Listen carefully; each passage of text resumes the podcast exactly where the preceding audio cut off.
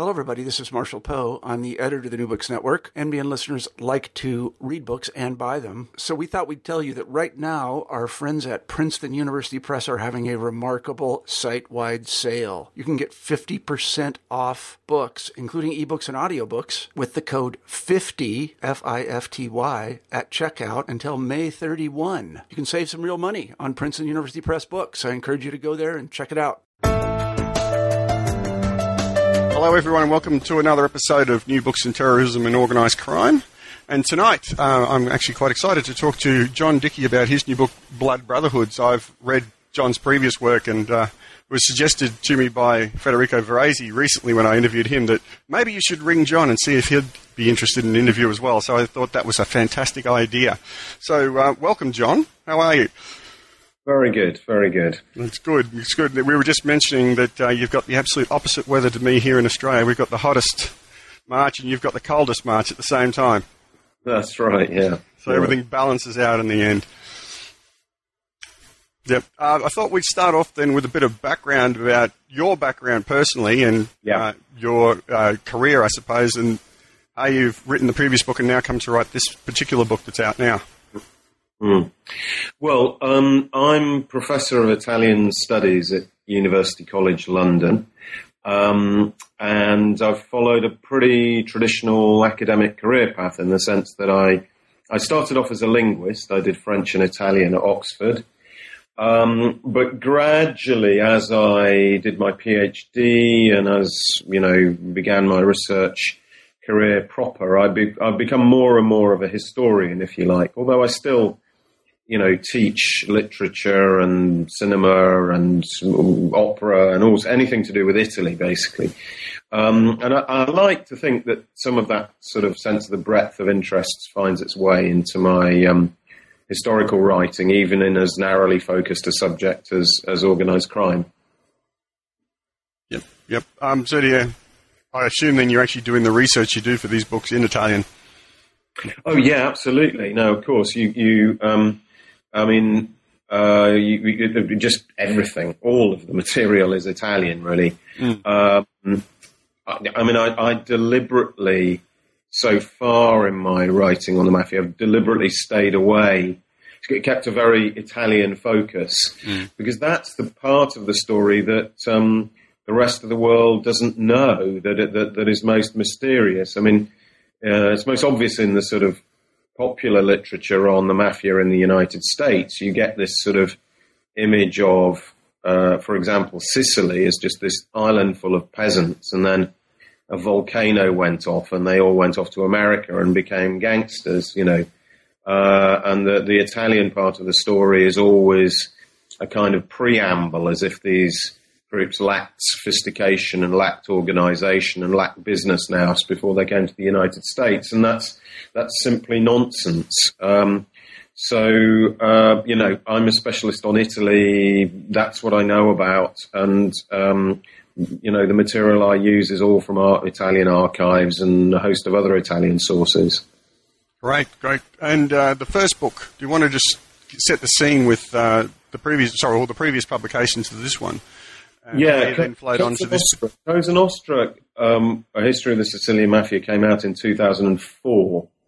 And what it did was bring together some of the amazing work uh, done on the history of the Sicilian Mafia by the leading Italian uh, scholars, work that hadn't really made the breakthrough. I mean, I, I, I was kind of the main reason I wrote it is that I was astonished by the ignorance of people surrounding me. You know, I knew this literature; it has been part of my research life for, for a long time, since the time of my PhD. Uh, and I knew what a what an extraordinary story this was. The, you know, the the way that the the deaths of Falcone and Borsellino, Giovanni Falcone and Paolo Borsellino, the two history-making anti-mafia magistrates, they were murdered in 1992, essentially because they proved that the Sicilian mafia exists in Italy. It might seem astonishing, but Italy did not have a legal precedent for the existence of the Sicilian mafia until 1992. And the mafia was so annoyed about this legal precedent that it murdered Falcone and Borsellino. And that hist- extraordinary historical moment opened up vast new avenues of research and a whole new picture of the history of the Sicilian mafia was emerging. Um, and it really was largely, it completely inaccessible to anybody, anybody but specialists um, who could read Italian. So a very narrow field, and, uh, and it seemed to me such a powerful story, such an important story, perhaps one of the most important stories in the history of, of, of Italy, uh, that it needed telling. Now, with this um, most recent book, um, Blood Brotherhoods, which is actually confusingly called Mafia Brotherhoods in the paperback edition, um, I wanted to turn my focus. Th- th- this is a much more research driven book. I hope it's as readable as Cosa Nostra was. Well, um, I'll, I'll, say that to you. I haven't read both. It definitely is. Um, the, the idea was to, you know, really try and get people excited about the front line of mafia research. And a lot of that research done by me, a lot of it also done by um, Italian experts in the field. Um, so it was a kind of bringing together of some of the frontline stuff to try and do something that nobody had ever done before, which was to look at the th- history of Italy's three major criminal organizations. That is the Sicilian Mafia, now called Cosa Nostra, the Calabrian Mafia, now called 'Ndrangheta, and the Camorra, the Mafia of Naples, and its hinterland.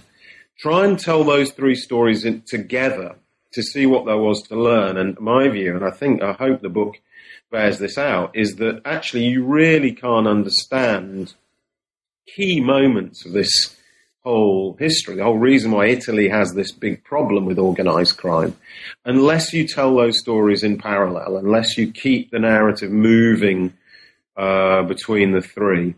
So that was the objective. Yep, yep.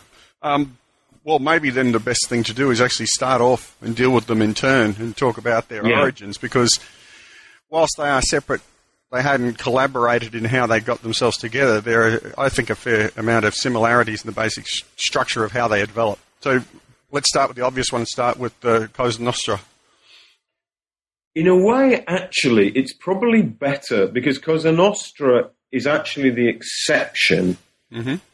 To the rule set by the other two. And in a way, it's easier to understand the other two first, and then we can understand why how Cosa Nostra began, and that and and therefore also understand what made Cosa Nostra or the Sicilian Mafia particularly powerful for so long and particularly dangerous. Well, I'll defer to your wisdom on that one. Well, okay.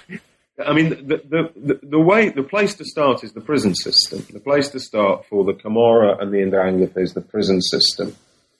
Um, it's pretty clear that before Italian unification, uh, Italy was unified in 1860, or the South was unified to the North in 1860, Garibaldi and all that. Before that, the prison system in southern Italy, in the Kingdom of the Two Sicilies, was run from within by gangsters. Um, it was effectively they sub the prison authorities subcontracted the running of the prison system to the toughest prisoners and we have lots of testimonies from reliable testimonies from political prisoners, people who campaigned for the unification of Italy. So, in other words, campaigned for the abolition of the kingdom of the two Sicilies, which ruled southern Italy and Sicily before unification. Conspirators, patriots, the founding fathers of the Italian nation, if you like, and who would get imprisoned for their beliefs and for their actions. And they tell us about this thing called the Honored Society, which ran the prison system from within, uh, which had rituals, which had um, uh, a division of labor. You know, there was the man who collected the money from the, the protection payments from the other prisoners. There were the bosses the, and lieutenants and so on and so forth had a structure, had rituals like, um, you know, you resolve disputes by ceremonial knife fighting. There were internal tribunals. Um, this organization worked with a methodology which is identical, with, albeit within the prison system, identical to the methodology used by criminal organizations in Italy today. That is, it's a mixture of extortion, uh, you know, protection payments, and trafficking, because these organizations also corrupted guards and so on. So they were able to control the traffic in all sorts of things from outside the prison into the prison, whether they be weapons or drink or food or clothes or books or candles, whatever it might mean. They dealt in that kind of contraband. Now, um, there are two, that leaves us with two, a number of questions to answer after that. Is how is it that prison gangsters became so organized? Took on this unusual form of a sworn secret society with oaths and so on and so forth. Because we know that, you know, they, this kind of thing has been going on in prisons ever since prisons existed. But why the secret society model? And the second question is, how did they get out of the prison and into the outside world? And the answer to both of those is politics, is revolutionary politics. Um,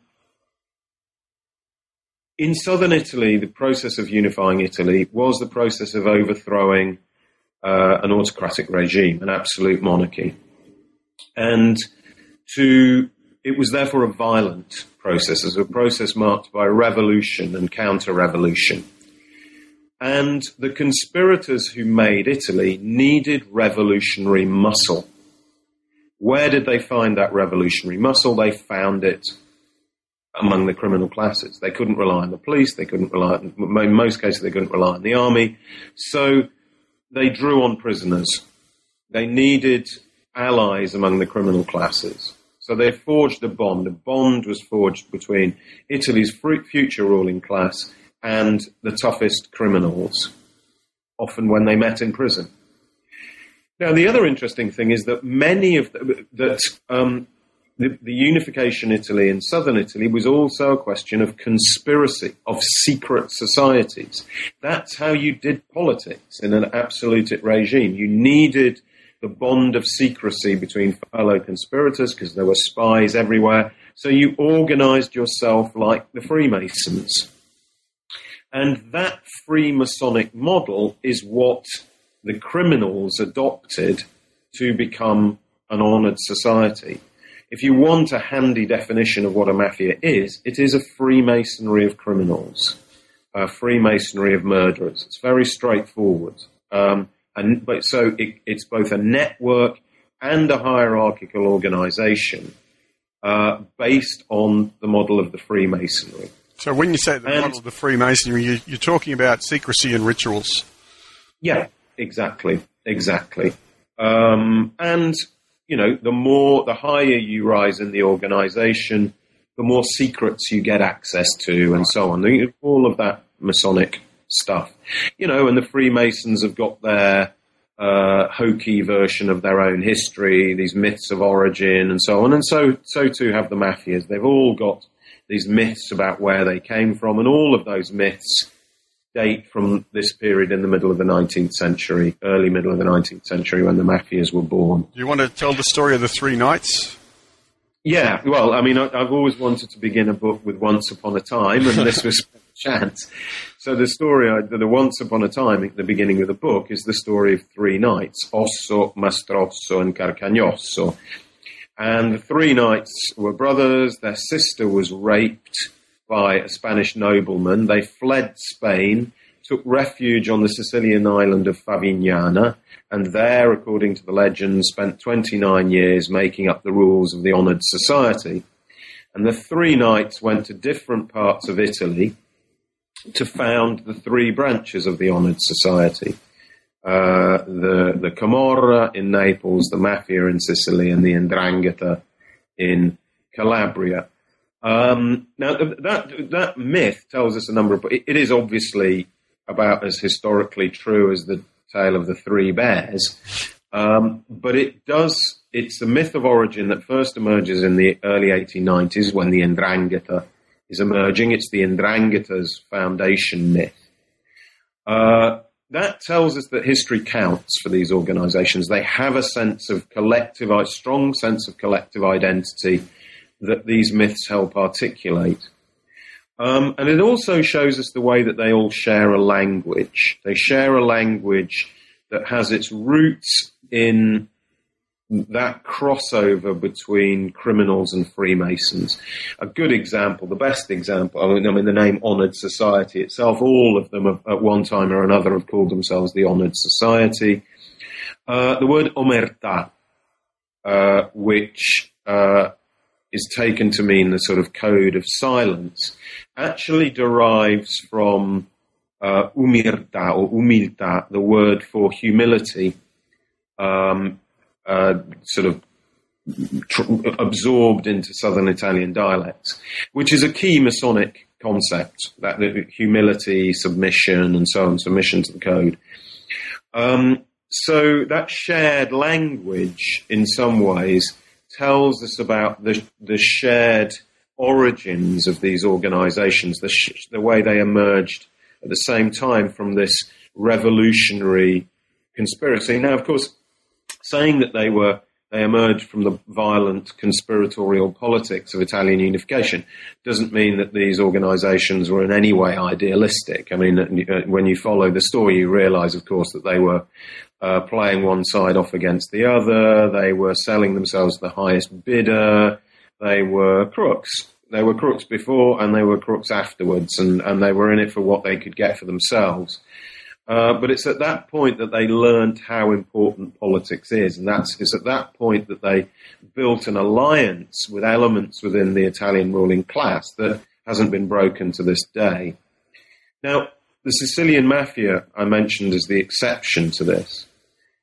It shares some of the same language, it shares the same method, and so on and so forth, and it was very important in the prison system. But we've now been able to reconstruct the biographies of a number of different mafia bosses, early mafia bosses from Western Sicily.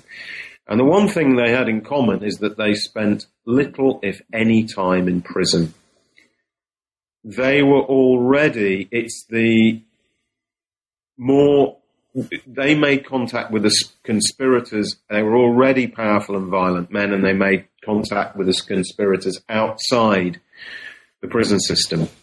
And one of the reasons for this is that they were they came from one of the wealthiest parts of Sicily.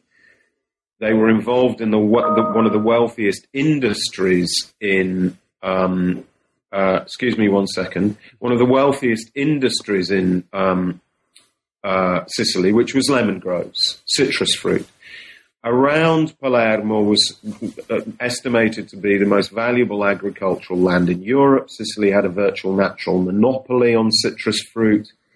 And, the, and citrus fruit is a high investment, high risk agribusiness, and it's very vulnerable to the kind of vandalism and protection rackets that the mafia specializes in. So the maf- mafiosi were already very powerful men. You know, the origins of the Camorra in Naples are in the slums of the poorest parts of Naples. The origins of the mafia are in the orange groves of some of the wealthiest parts of Sicily. Uh, early experts on the mafia referred to them as, in, in the 1870s, referred to them as middle class criminals. So, you know, when we see that, you know, consultant neurosurgeons and things like that today and high level entrepreneurs and politicians are involved with the mafia, Today, we shouldn't be surprised or shocked because that ability to cross between the social classes has always been what the Sicilian mafia is good at. I mean, that's what the, the, the, the Masonic style of organization is also very, very good at. My, my, my grandfather was a Freemason and he laid cobblestones in Edinburgh. He was a, he was a working man. But at the same time, you know, the sponsors of the Freemasonry, its highest uh, officials, are members of the nobility and you know, even the royal family and so on. Um, so the, the, Freemasonry cuts across uh, between social classes, and the mafia does exactly the same thing. Right, right. So, um, what's the difference in uh, if we go down to Calabria? Is there Yeah. any differences there? Because one of the themes that you talk about too is that the Calabrians have this sort of exceptional circumstance. I believe it was the Calabrians have a stronger familial ties in their organisation. Yeah. yeah. Now that is certainly true of the Ndrangheta today. Um, it is closely rooted in family. But my research suggests, and this is a new finding, I mean, it, you know, it's yet to be, if you like, tested by other scholars having a look at the same material, um, is that that family, that the Ndrangheta learnt quite late in its career, I put it between the two world wars, to make crime a family business. Normally, people assume, ah, you've got the society Calabria where family is very, very important, and the mafia, the, the Ndrangheta somehow grew out of that. I think the opposite is true. The Ndrangheta learned as it got more powerful, as Ndrangheta bosses sought to hand their power down through the generations, their power and wealth, as it sought to disguise itself as part of the ruling class, the Ndrangheta became more family oriented. Now, the reason I think that is that all of the early Ndrangheta bosses, almost all of them were pimps. Uh, profiting was from prostitution was one of their their staple businesses. While we find the Sicilian mafia has never ever been involved in prostitution, very interestingly, even the police in the 19th century said it's really clear mafia and pimps are two entirely separate categories. Which sets them apart from their uh, migrating cousins in the United Uh, States. yeah, yeah, absolutely. Well, Lucky Luciano, um, a, case in point. Uh, it's a rule that they had to learn. Uh, the Sicilian, and the reason why they do it is basically w- what we also know about the Sicilian mafia, and here there's new evidence in my book about this. Right back in the 1860s, they were already involved in dynastic marriages. Dynastic marriages, as in, we're two mafia dons. Rather than go to war, let my daughter marry your son and we'll make an alliance. And then our children will have more wealth and more power, and so on. It goes on through the generations. They, they married, they had a whole dynastic politics for exactly the same reasons as the monarchs of medieval Europe. You know, exactly the same reasons. Make peace, make alliances, hand your, you know, continue the dynastic line. The Ndrangheta did, didn't do that, or rather, it le- only learnt to do that, it seems to me, between the two wars. It learnt to do it in a sort of Darwinian process of, you know, the fights for survival, uh, one gang against another, and of course against the police, because the police gave the Ndrangheta quite a hard time early in its career. Now, just to tie up the loose end of the emergence of the Ndrangheta, the Ndrangheta comes out of the prison system, that's pretty clear, but it comes out a generation later. It comes out in the 1880s.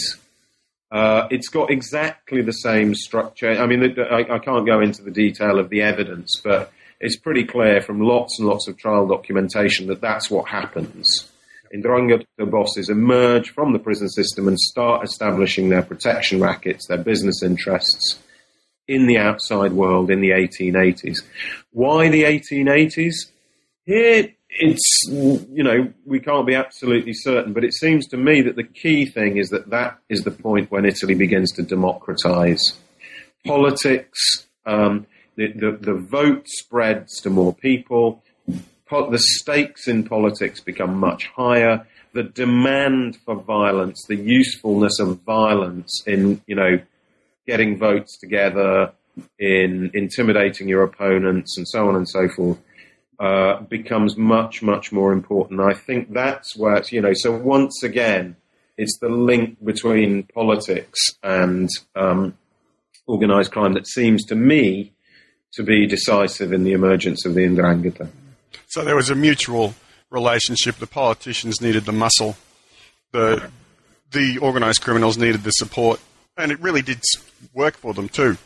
Yeah, absolutely. I mean, you must remember this is very often a uh, a very intimate relationship. I mean, you know, in one of the cases I studied, the former mayor of uh, this town of Africo uh, or village of Africo two of his sons were two of the leading bosses of the Ndrangheta. They'd been they served time in prison for rape and and other forms of physical violence. And when they came out, they set up, you know, the Ndrangheta. They set up uh, what it, what is now called the Ndrangheta um, locally. So you know that's a very intimate re- relationship between of you know politics to to organised crime.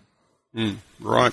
Now, I want to really move on to one of the characters who's on the other side of the scale. The guy who's actually fighting, we were just mentioning before we started recording the interview.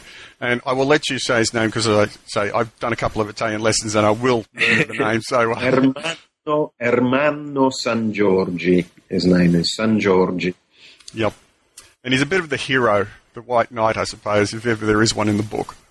Do you want to just recount his experiences? Absolutely, he's an extraordinary man. I mean, he um, he's not from the south. He's born in Romagna, in the sort of north strike centre of Italy.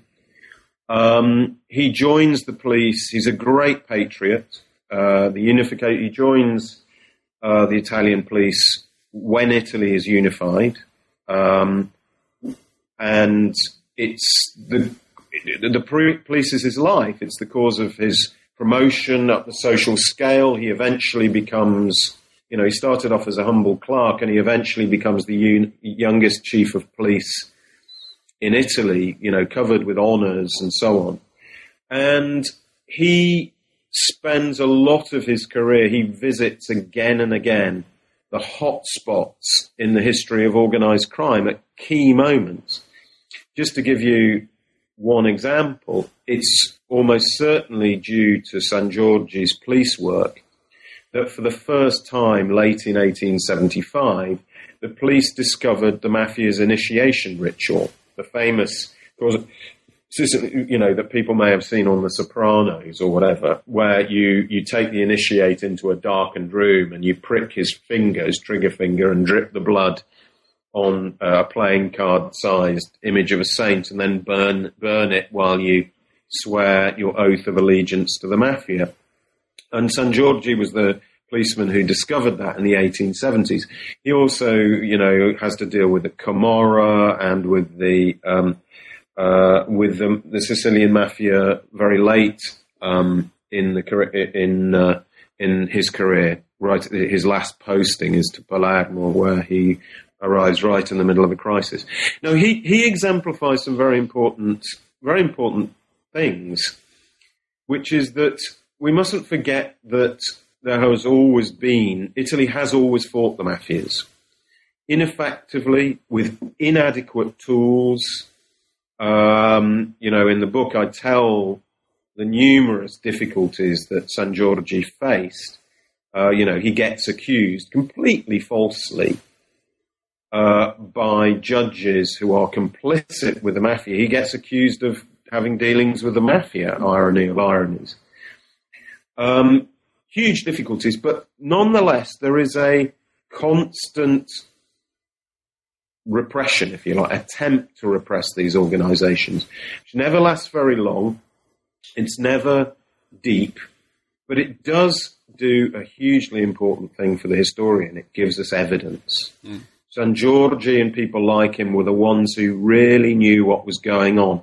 The classic pattern is that the police, this is why we never knew that the mafia, exi- the Sicilian mafia existed until 1992, when the evidence, once you look back, is there everywhere. Um, it's because if because the mafias are secret societies, the evidence about them has to come from inside, has to be an internal member who tells you what's going on and how it works.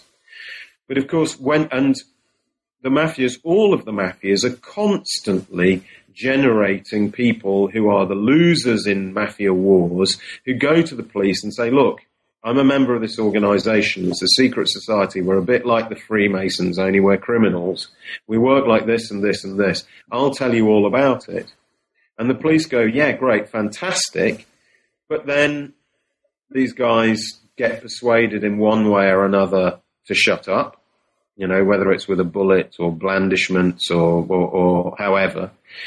The judiciary were infiltrated, so the trial evidence is undermined. The you know the, the evidence of mafia turncoats is regarded as unreliable because they're, you know, they're criminals. Why, you know, why on earth would they tell the truth? And so on and so forth. So all of this evidence builds up with the police and then gets nowhere when it comes to the courts. And I, you know, again, I've demonstrated why that is with the, the level of infiltration of the magistrature uh, by organised crime. Um, so that's where we, that's where historians work, and that's why, in a way, you know, San Sangiorgi is my personal hero because it's people like him that that not only, you know, and not only was he a very brave and very um, honest and intelligent policeman, uh, rigorous policeman, but he was also he's also what makes my job possible. That's right. Well, he was a good public servant. He recorded everything. I teach public Absolutely. service skills, and I always say, cover your ass, record everything, put it on paper. Yeah, yeah, yeah. No, he, that's what he was. That's what he did. Yeah. Yes, well, it's a fine tradition. Um, I'm just working out where we should go next. It's it's there's incredible amounts of detail in this book. It's really quite hard to explain that. In one book, you follow three completely different groups who really aren't interrelating effectively. I mean, they're, in, they're they related are, to They are in the system. There's a con- you, what you've got to remember is that underneath all of this, going on the whole time, is the control of the prison system, which continues right throughout. Uh, you know, even today, if you get initiated into the Camorra, it happens in prison. You know, ditto. Prison is the is the that's where you make your bones. That's where you know that's the rite of passage mm. for entry into these organisations. Very often. Yep. Uh, so there's that and a lot. What what they also have in common is a relationship with the state, a state where you know the police are relying relying on them to they're, they're, sort of what they call co-managing crime with them you know they say to the mafia bosses look we'll let you get on with what you do just give us information about you know other crimes and so on and so forth we'll do a deal mm. and that deal character they call it co-managing crime that deal you know apart from people like Sangiorgi goes on you know right through the period we're talking about, right through the history of the mafias. Mm. Mm. There's also the relationship with politics that we've already talked about. Yeah. So those things are common to all of them, common to all of them. But you're right, they have very surprisingly different histories. They come from surprisingly different places. Um, and have very different uh, itineraries through history. Yeah, and they're not really in competition with each other because they're not territorially bound, but they they they have their own locales and their own culture in that locality. Yeah, we don't get. I mean, there are there's lots of evidence of them fighting amongst each other when they're in prison together. You know, when they mm. the territory is shared, as it were. But you're right; it's about territory. Mafia wars are usually about territory, and they don't share territory. So why should they go to war with one another? Civil wars within mafia organizations are much more common. We don't get a war between one um, mafia organization and another until the 1970s, late 1970s. Um, uh, well, that's another story. Yep. My new.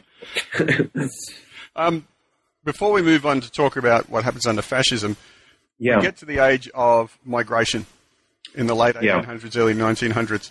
And everybody knows about the Sicilians moving to America. Was there much migration out of the other two areas?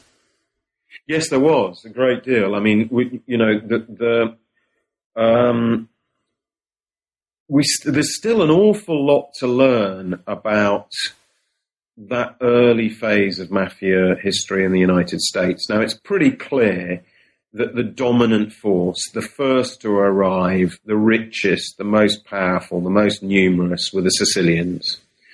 Uh, American Cosa Nostra is a cousin organization of Sicilian Cosa Nostra. Um, you know, that's the model. But it's also clear that that basically Sicilian organization had plenty of members who weren't Sicilian, who were Calabrians, who were uh, Neapolitans, who were from the Neapolitan hinterland, and so on. And also that in some places there were completely autonomous organizations that were much more, for example, in the, in the coal mines of Pennsylvania, it seems that was a, you know, labor racket run by Calabrians, and that was very much a Calabrian organization. Um, so all of that, the history of those relations between them as organizations um, on American soil still needs to be told. I mean, the history of Italian organized crime in Australia is primarily a Calabrian story. Mm. Uh, what is it? Something like 600,000 people of Calabrian origin in Australia at the moment. And according to the Ita- Italian magistrates, uh, there are today nine locals of the Ndrangheta in Australia. Uh, locals are the cell basic or basic structures of the Ndrangheta, and you need four, at least 49 people to form a local. So, mm. you know, do your calculations. Yep. Um, now that history, because the history of the Ndrangheta is remains unwritten, you know that we, we know comparatively much less about the history of Calabrian organized crime. Uh, you know, it's only now that we're realizing, realizing just how powerful it is and just how worldwide it is, without doubt, far more global, far better at spreading its metastases around the globe than, than the Sicilians, than Cosa Nostra is. We're only just learning that. So for that reason, we've still yet to construct the history of organized, Italian organized crime in Australia properly. So I would suspect that somewhere we're going to find evidence of these connections going back a long, long way. Right, right. I know from uh, the experiences here in my state, which is Queensland, um, in the cane fields of the north, the Italians actually came earlier than they really came to the other parts of Australia, which was yeah. the post-war migration was the other parts of Australia, whereas the cane fields yeah. was uh, probably 20 years earlier. And it was the Black Hand, but it was people were actually calling it the Black Hand because they didn't have another name. Yeah, it was the Indrangans. No yeah, it was Calabrians. Yeah, and the interesting thing in that case is that there's evidence that they sent a killer up from Sydney yes. to do somebody away in Queensland, and then you know he went back, uh, which is a classic pattern. You know that's one of the reasons why the mafias are not local cells because it's so useful to be able to you know bring in a, a killer from miles away who can then vanish into the night. Uh, or similarly, if you've got somebody on the run, you can send them in into, into another territory uh, to go into hiding. Um, that sort of thing they've been doing since the since the get go. Yep, yep. And you'll find um, we have a, a, an automated system for our National Archives. We can search the newspapers online now. When you search for the Black Hand in North mm. Queensland, you get dozens of stories from Sydney and Melbourne, in, especially yeah. fruit markets of Black yeah. Hand activity. But it's all mixed up with different ideas of Black Hand and anarchism, because the anarchist groups in America also use the Black Hand persona as well at different times. So there's a mm. lot of mm. confusion as to what's going on. Yeah. Um, now, I want to move on to uh, the rise of fascism. Now, fascists being fascists can't abide any other organisation in this society that they're controlling, so they really moved against the organised crime groups across the country. Yeah, I mean, the, the, the history of the relate we you have to deal with this sort of popular perception, you know, uh, which is essentially the product of fascist propaganda, which is the idea that fascism was authoritarian and it did away with the mafia.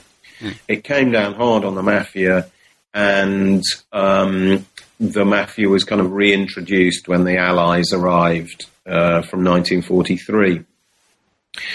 Now, um, there's a tiny bit of truth in that, in the sense that fascism did mount a major campaign in the late 1920s, second half of the 1920s, against organised crime on all three major fronts uh, Naples, or outside Naples, Sicily, and, um, uh, and Calabria. But that repression was, we now know, much, much weaker than uh, people had assumed hitherto.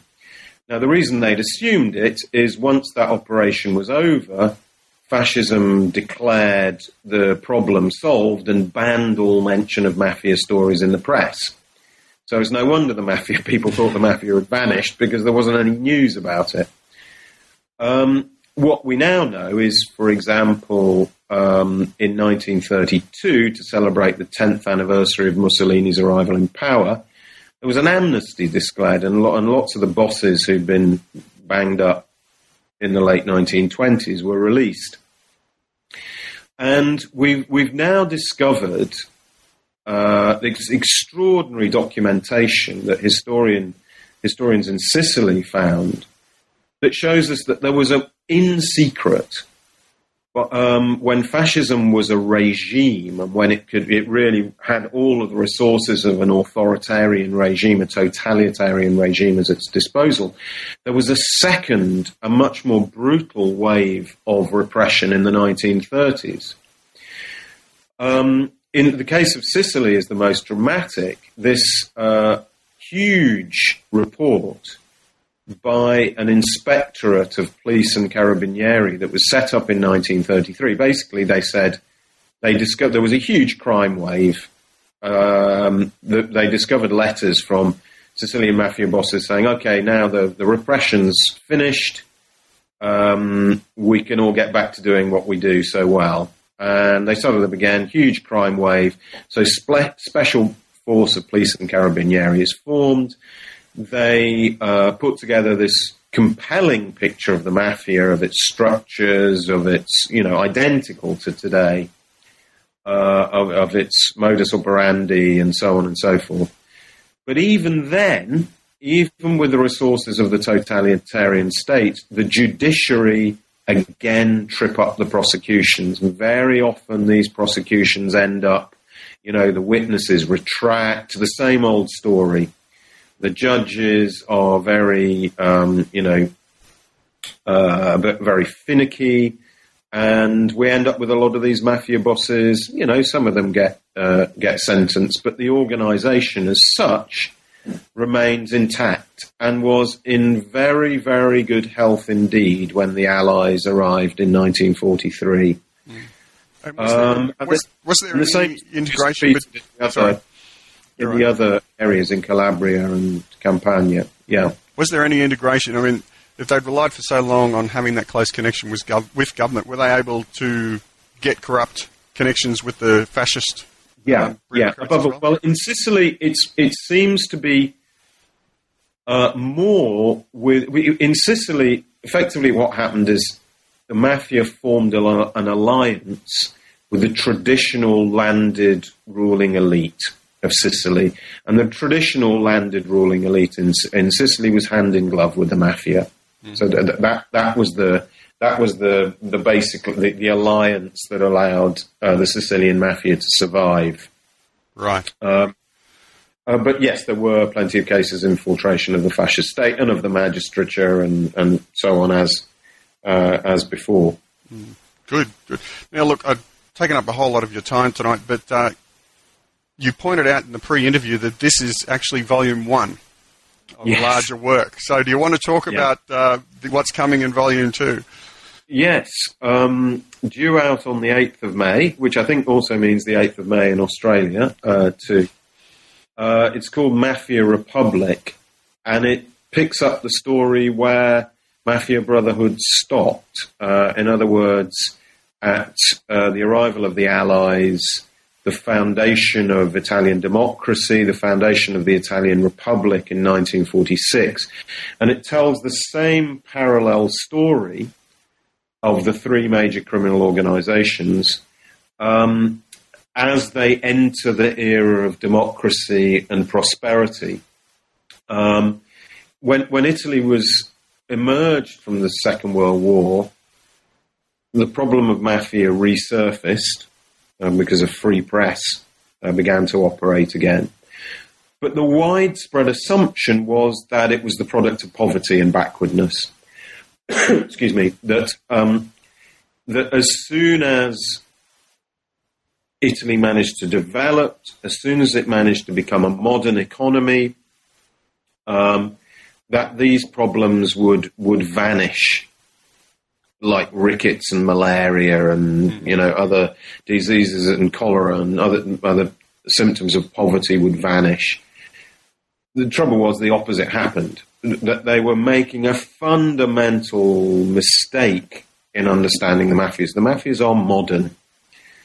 Um, they are traditionalist in that they've got their own traditions, but those traditions are modern inventions. The organization is as modern as the Italian state, and they're perfectly well adapted to, as they were in Sicily from the outset, to wealth and to high politics and to democracy. You know, they're not they're no strangers uh, to uh, all of the things that characterize the post-war period, and the result in the climate of the Cold War, when um, the mafias were able to ally themselves with the ruling party, the Christian Democrats, climate of the Cold War, when the communists were unelectable, so the Christian Democrats effectively ruled without opposition, was that the mafias got a free pass.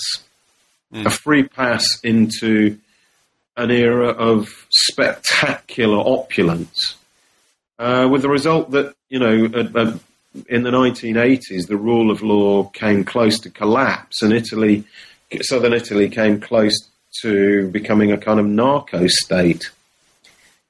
Um, and Italy's still, now that the Cold War's over and the Christian Democrats have gone, and thanks to the heroic efforts of various investigating magistrates and policemen and so on, we're still we're in a new and much more uncertain era of mafia history. The Cold War is gone, so all bets are off. Uh, and it's difficult to know where we're headed. There's some very extraordinary, very exciting developments in recent years. One of them, of course, being the emergence of the Ndrangheta as the the most powerful and the most global and the most secretive mafia. To, you know, just one instance. It's only in an operation in 2000 and that went public in 2010 that we discovered that the Ndrangheta has this uh, committee, ruling committee called the Crimine, the Great Crime, the Crime, uh, which my research indicates goes back to at least the 1920s, 1930s. So all of this time, the Ndrangheta has had this complicated internal political life, uh, col- you know, with collective representative bodies, uh, and we didn't know about it. So this is at a um, time too where academically everyone's writing about how such a body does not exist in the United States. The the old yes. theories of the controlling commission were wrong, exactly. but the, it yes. turns out there was one in Italy. Oh, of course there was. Of course there was. I mean, the, the, there's a brilliant book written by Salvatore Lupo, the, leading historian of the uh, Sicilian mafia, who wrote about the mafia in America, and he's very, very astute at picking out the because the history of the mafias is also the history of the misunderstanding of the mafias. Mm. And one, only one of one of those many misunderstandings is the sort of um, you know the the the serious sociologist who says, well, this idea that there's a sort of um, you know the mafia is a multinational of crime or a corporation of crime or it's like you know the IBM of of the underworld is clearly nonsense, poo poo. You know. Um, and it's obvious that if, if you're if you're looking for the mafia and your idea of what it, your template of what it is is IBM, well, it's like looking for an elephant with a microscope. You're not going to be able to see it. Uh, if you know what we now know the mafia is, it is an organisation. It's not IBM. The, the, the, the, as I said at the beginning, the thing to keep in mind is it's like the Freemasons. It's it's a network with hierarchical components to it, hierarchical elements to it. It's got its own internal political life. It's constantly fissured by civil wars and factions and so on and so forth. Um, and the evidence for the existence, not just of the Sicilian mafia of that kind, but also the Ndrangheta and until the First World War, the Honoured Society of Naples, is overwhelming, absolutely overwhelming. It's not a myth. Mm. Um, and um, in some parts of the world, uh, Australia included, uh, sociology's got a bit of catching up to do. Yes, well, um, there's very little work on the history of organised crime in Australia at all, and it's all being done by journalists. And you know, yeah. I, I thank the journalists for writing the books they're writing, but they're not doing academic work. But, yeah, sure. Yeah, so leaves a lot of room for myself and my PhD students, which is yes, exactly. But on that note, look, I want to thank you very much for spending some time with us tonight. It's been a great and, uh, pleasure. Or this morning, I should say, in your case. But um, mm. I look forward to talking to you again when you get your next book out.